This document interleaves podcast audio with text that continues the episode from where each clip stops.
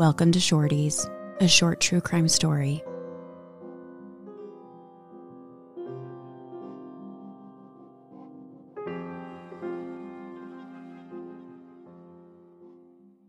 Happy Wednesday. Happy Wednesday. What do you got for me today? I have one story for you. Do you have a story for me? Yes. Okay, good. We Then- have we have to ask just in case Just- now. now we have to ask. I had a little brain hiccup the, the other week and Yeah, well. Okay, so I've got one story that's technically two stories in one. oh, I love those. So Okay. today people are getting three. math. yeah, math. One plus I one plus one. I can do it. Okay, so it's about 2 a.m. on December 20th, 1979, in Cedar Rapids, Iowa.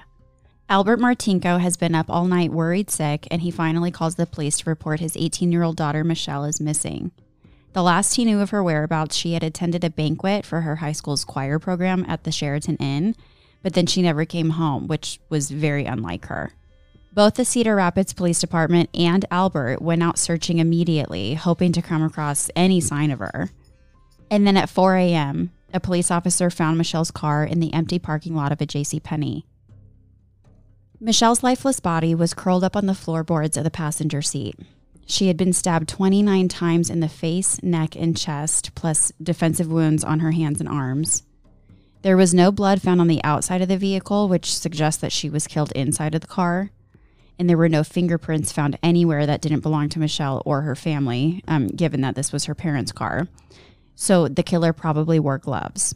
She was fully dressed, and the medical examiner later determined that she had not been sexually assaulted.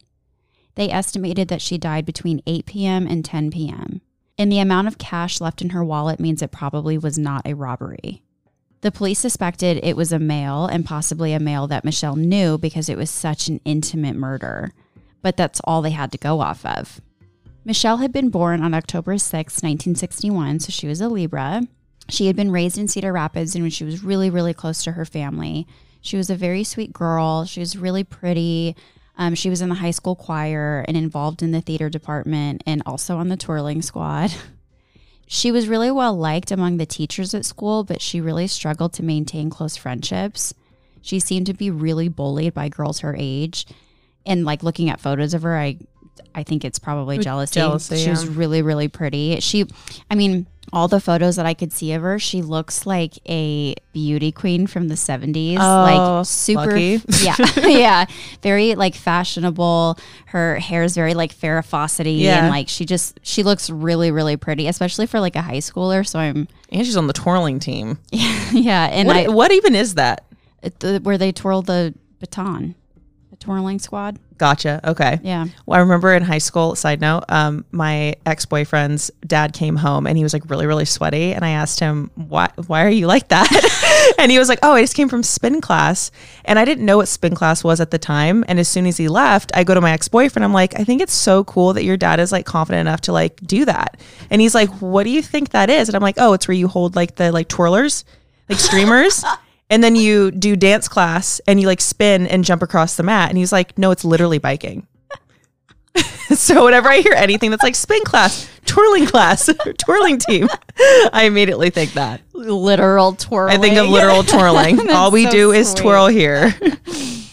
So, um, so anyways, I could see why she was bullied, but she was really determined to focus on her studies. She was going to go to the Iowa State University where she wanted to study interior design. So she was kind of just like focused on the future, even though I'm sure it was hurtful that she was bullied.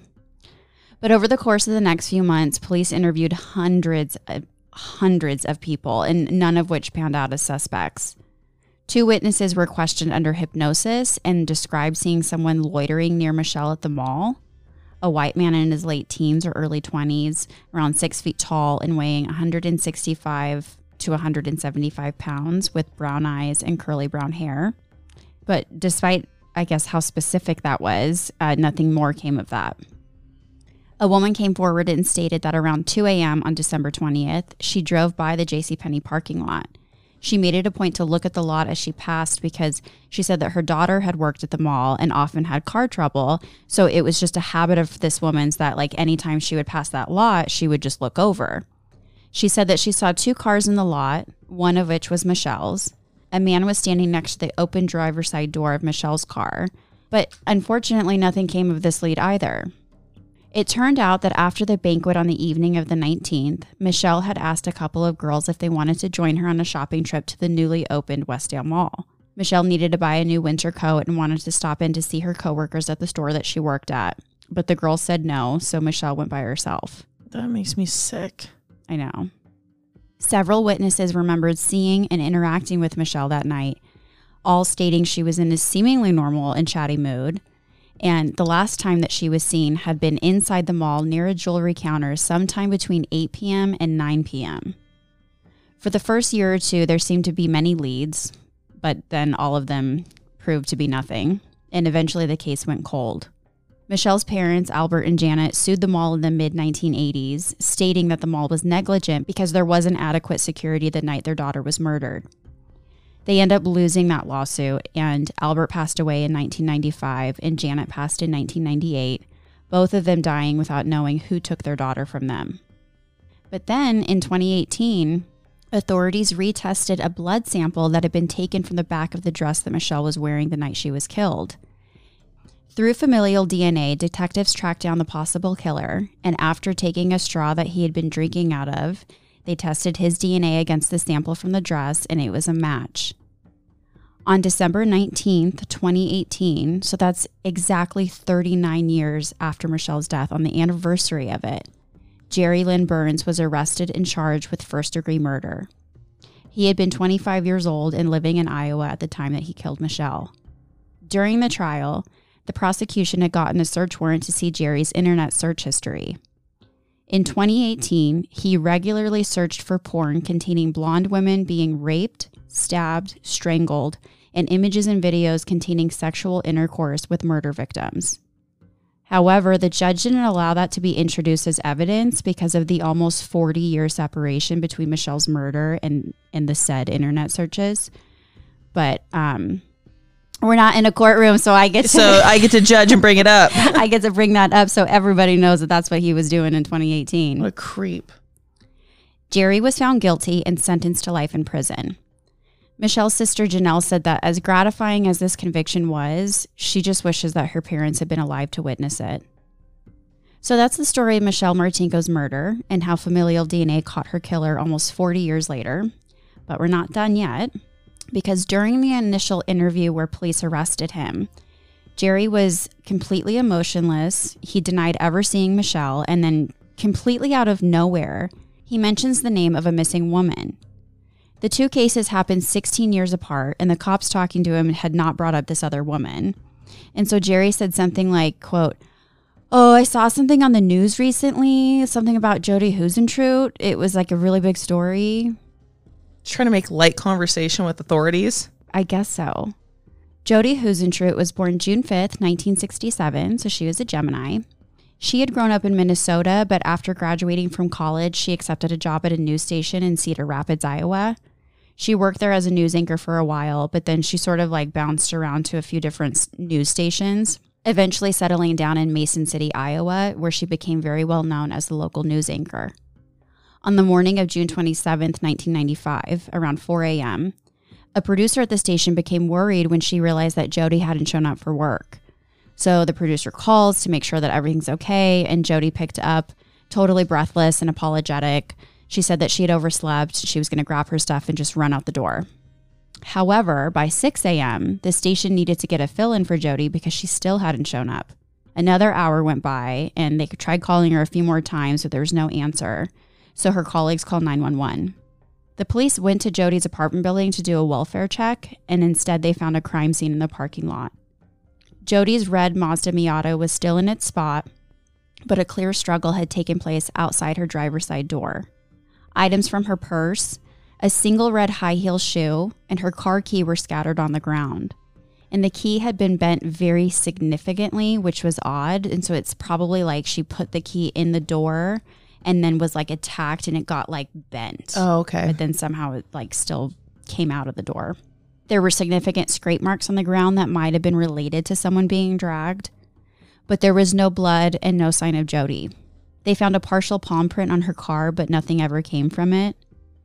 Three neighbors stated that they heard a woman scream in the parking lot roughly around the time that Jodi would have been leaving, but none of them had done anything. And that like really, really irked me because if you hear a woman scream outdoors at any hour, but especially like at 4 a.m., I can understand if you don't want to go outside or you don't want to be involved or you're you're not comfortable with it. I'm not even suggesting anybody ever do that. But Pick up the friggin' phone though. you can just call 911. And like if it's nothing, then it's nothing, but better safe than sorry. I just always think of things of like, if that was me, how would I want someone to react to this? And Yeah. always treat every circumstance like that. And it's just, it really is just better safe than sorry. Worst case scenario, it's nothing and you, you reacted too strongly. But what's the harm in that? That's what the police are for. That's what 911 is for. That's what they're paid to do. yeah, just, just see, just look into it. That was 27 years ago and nothing has come from the investigation. Jodi vanished that morning and has never been seen or heard from again. Her family and friends in the community of Mason City have done everything to keep her memory alive and fresh in the media, and they hope to get answers one day. Jerry Burns mentioning her by name during his arrest for the murder of Michelle might be nothing. He could have just been chatting nervously and mentioned the name of another well known missing local woman.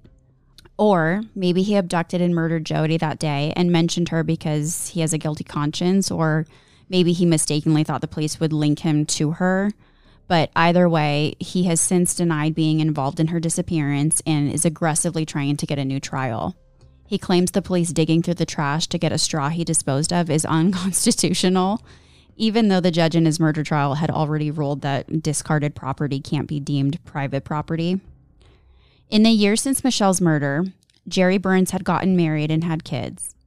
His wife committed suicide in 2008, and then so eerily, on December 19th, 2013, exactly 34 years after Michelle's murder and five years prior to his arrest, Jerry's cousin Brian Burns mysteriously disappeared and has not been found. But apparently, authorities looked into it, and Jerry is not a suspect in either scenario. Whether or not Jerry Burns had anything to do with Jodi's disappearance, we may never know. But the similarities are eerie and worth noting. They were both young, beautiful blonde women living in Iowa and attacked in parking lots, but it was just 16 years apart. And that's the story of Michelle Martinko and the possible connection to Jodi Huisentruit. Yeah, he did it because even the fact that his like porn search is, they said blondes, right? Blonde, specific, Blonde women being attacked, Mhm. raped, and stabbed. Yeah. I mean, he obviously has an MO, whether he's acting on it or not. Yeah. And if the two are so similar, then that is clearly something that he carried out. It's like the odds of it not being him would be wild. And I also just cannot understand. I guess in in this case, he thinks he might be able to get a new trial. He thinks there's still a chance that he could be free. Mm-hmm. But I mean, no, No. because he got a life sentence. So it's like if your life is already done, why don't just you do the decent thing and just solve some mysteries for some people? Just be honest. And also, realistically, there is a chance that he didn't do it, but because he does have this, like, f- he fetishizes that sort of crime, Yeah. wanting to talk about it with authorities is something that intrigues him. Yeah. So that could also be a possibility of, like, so uh, this one lady, like, what do you know? You know, and wanting to, like, relive that and revisit all of those Yep. details. So either way, he's a freak. Well, yeah, that's for sure. That was really well done. Thank you. Thanks for sharing that disturbing story with me. You're very like you do every day. every day. well, I have something very disturbing for you now. oh, okay. So today I'm going to be covering the mysterious death of Sharon Williams. Okay. St. Charles, Missouri is located right across the river from St. Louis. It's very cute and small and considered to be a very safe town. They only see about one or two homicides a year, which is really Wow. shocking. Yeah. Back in 1983, when the story takes place, it was mostly just farmland and everyone knew each other. One evening, a car had been run off the road and gone down the ravine. The engine was still on, and there was a fire on the driver's side of the car. When Deputy Ed Copeland arrived on the scene, he climbed three or four feet down to where the car was and carefully entered. He said he could hear a gasping sound and something almost like a gurgling noise. He was barely able to register where the sounds were coming from when he saw a woman stuffed up underneath the dash of the car. Deputy Copeland tried getting a response out of her, but she wasn't speaking. He knew this woman needed immediate medical attention. He tried opening up her airway so that she could breathe, and that's when he noticed that she was wearing a wig and had been pushed out of place, most likely due to the impact of the crash. And that's how he saw that she had a severe head wound in the back of her skull. Oddly enough, her clothes had been soaked in gasoline, and there was a trail of gas that led a few yards away from the car, but the gas tank had not been ruptured. I don't know how this is even possible, but Deputy Copeland and the paramedics described her as being jammed up underneath the dashboard. And I'm assuming that meant like the car was facing downward and she had somehow just with the, the angle was was hidden underneath. Did, did she maybe not have her seatbelt on? Yeah, but it's just more the fact that it was like she wasn't just on she wasn't just on the floorboards. Yeah, she was it was jammed like- up underneath. Yeah. She was carefully removed from the car and rushed to the hospital. Paramedics found the woman's purse inside the car, and they were able to identify her from her driver's license. Her name was Sharon Williams. She was 43 years old, a mom to two boys, and very well liked. She was active in her church, and everyone knew her. I'm going to refer to um, Deputy Ed Copeland by his first name from here on out because it's just it's just too wordy. Yeah. Yeah, we know Ed. Yeah, we know Ed. By, We know him by we know now. Ed well. We love him. Ed called the Williams home to notify her husband Jim that she had been in a really bad accident. Jim was picked up by a patrol officer and brought to the hospital. Unfortunately, her injuries were too severe, and there wasn't much the hospital staff could do. Her husband Jim made the call to take her off life support the very next morning. The sheriff said that Sharon had passed away due to the car accident, but it was very obvious to everyone that there was a lot more to the story. This was not an ordinary car accident. Deputy Copeland dissected every element of the accident reconstruction report and couldn't make sense of what happened. This is important because it can determine how fast the car was going, when and where, and why an impact occurred. The reconstruction report stated that Sharon's car had traveled along a small ravine, the car collided into a tree, and the impact caused Sharon to fall underneath the dashboard. Ed did not agree with this evaluation at all. He believed that her car drove off the road at such a high speed that this caused the injuries that she sustained. The deputy reported that the front of the car was only slightly dinged up, which is inconsistent with a car impacting with a tree. But the reconstruction report was still accepted and the case was closed. Ed's gut was disturbed the lingering suspicion that Sharon had been injured prior to the accident, but Sharon was now buried and he tried to move on. The case haunted him for three years. That is until a badass medical examiner comes to St. Charles. Dr. Mary Case was called up by a detective in the St. Charles Sheriff's Department to be a fresh set of eyes on the case. She is one of 15 examiners in the country that has been training in both forensic pathology and neuropathology. Wow. She is an I know she's a badass. She has a knack for detecting the subtle ways in which someone might have been murdered. She picks up on things that many wouldn't look twice at. One of the first things that Dr. Case notices is that an autopsy was never performed on Sharon. What? No, she was just ba- she they So basically her body is rescued from the car, brought directly to St. Joseph's Hospital, which is located in St. Charles. She survives for 11 hours even after sustaining a massive head injury, and then her husband takes her off life support and then she's buried. This case was never treated as anything more than a tragic car accident, so an investigation never took place. Dr. Case was determined to find out what really happened to Sharon Williams. Based off of the x ray and CT scan, you can see that the skull fracture is located in the back of her head. But if she had hit something, then the damage wouldn't be to the back of her head. Dr. Case requested that Sharon's body be exhumed. Her request was denied. But Dr. Case refused to take no for an answer and took matters into her own hands. She What, perf- like, did she grab a shovel? she performed an illegal exhumation. she called up Sharon's mom and informed her that she doesn't think that her daughter was killed in a car accident. And she said that even though Sharon's mom isn't able to legally make this acceptable, she wanted to inform her out of respect. Sharon's mom didn't hesitate whatsoever and she gave Dr. Case her blessing. Dr. Case went to the funeral home and requested that they dig up the casket. The casket was then brought to her facility so that she could perform an autopsy. Dr. Case was accompanied by a few detectives that were there to photograph evidence and any potential findings. But because the body was illegally exhumed, none of the evidence would be usable in court. Mm. But how she saw it was if I find any incriminating evidence, I'll put the body back and then I'll find a way to legally exhume the body and present the evidence. Oh, She's just, what? she's good. Oh she's oh my good. Gosh. Sharon- If I had known that like you could do that kind of thing, then I would have become a medical examiner. Oh, for sure. She made me rethink everything about my life. Sharon's body had been in a casket for three and a half years, but was relatively preserved. If you're establishing that an individual has died from a car accident, then the injuries the person sustains has to coincide with the damage to the car. Yeah. So if a car ran off the road and hit something large like a tree, you'd expect blunt force trauma injuries on the body. And if Sharon had died in this manner, then it would be realistic for her to have suffered from other injuries in other areas besides for her head. But that's not the case. She had a few superficial scuffs and cuts on her face, and then a significant wound on the back of her head. So those lacerations and abrasions made sense for someone in a car crash, but Dr. Case couldn't make sense of the skull fracture. Dr. Case was able to establish that there was nothing in the car that could have caused such a massive hemorrhage and fracture. It appeared that the fracture was caused by a blunt object and that she had been struck twice with that object. She concluded that this was no accident. Sharon Williams had been murdered. In 1987, three and a half years after Sharon's death, the case was reopened as a murder investigation. It's a well known fact that most people aren't killed by people that they don't know, and most of the time, the husband or boyfriend did it. According to retired homicide detective Mark Mendelson, you have to start at home and then work your way out. So Jim Williams was the first on that list.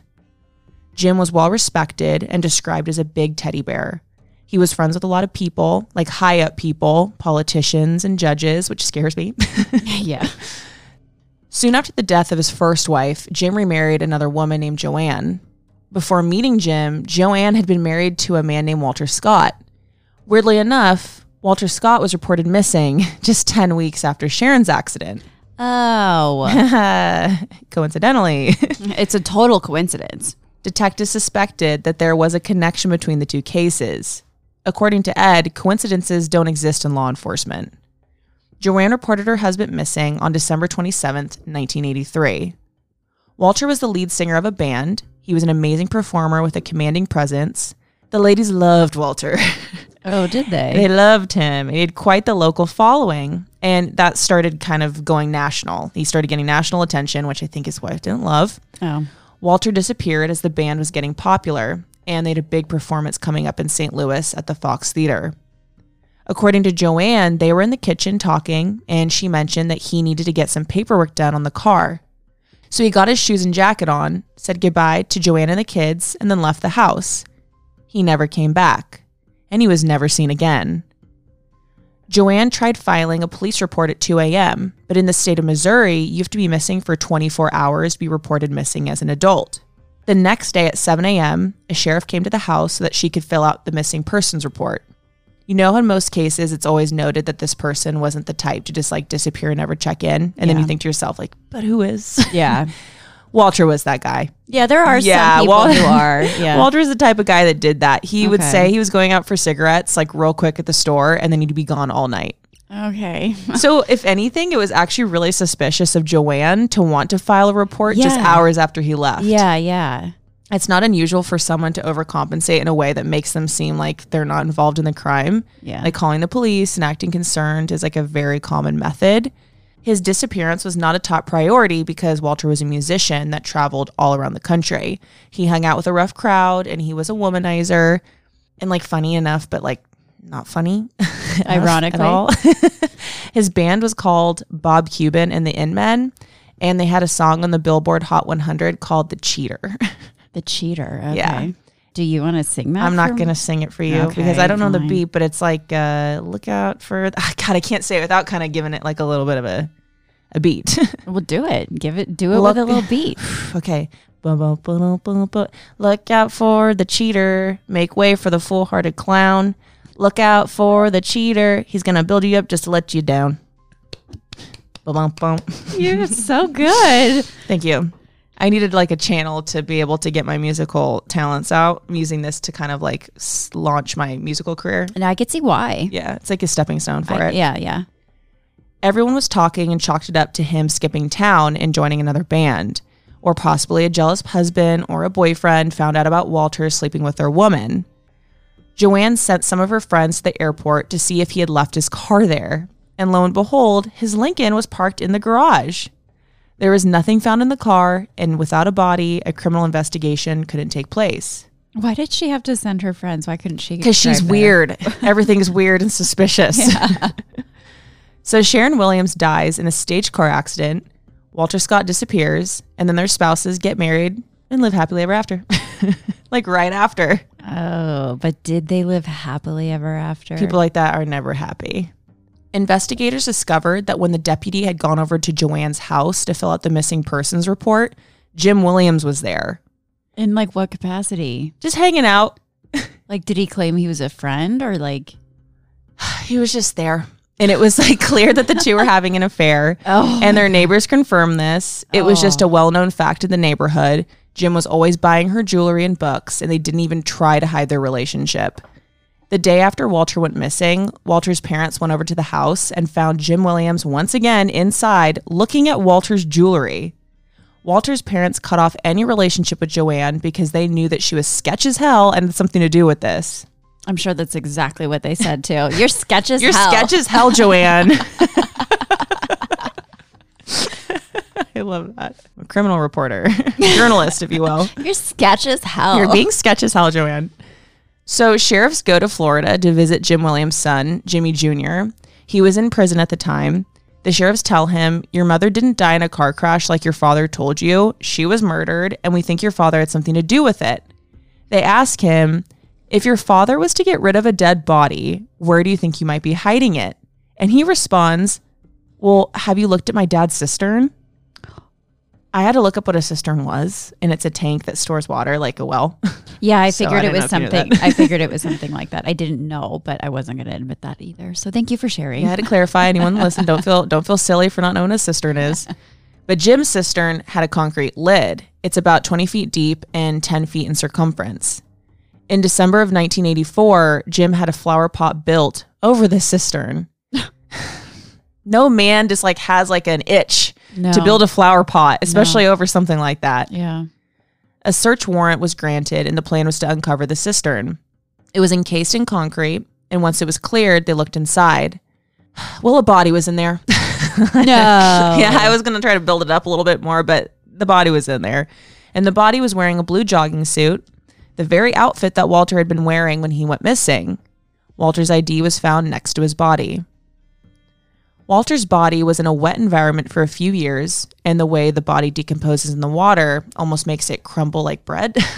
Oh. that was Dr. Case's words, not mine, just you know. Okay. The skin is gone and the bones fall apart easily.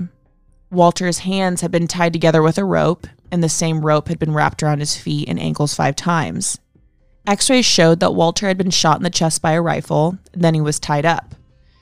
It was more than clear that Jim Williams had murdered Walter Scott, and he was arrested. All of the gathered information was given to the prosecutor's office, and a trial took place nine years after the murders.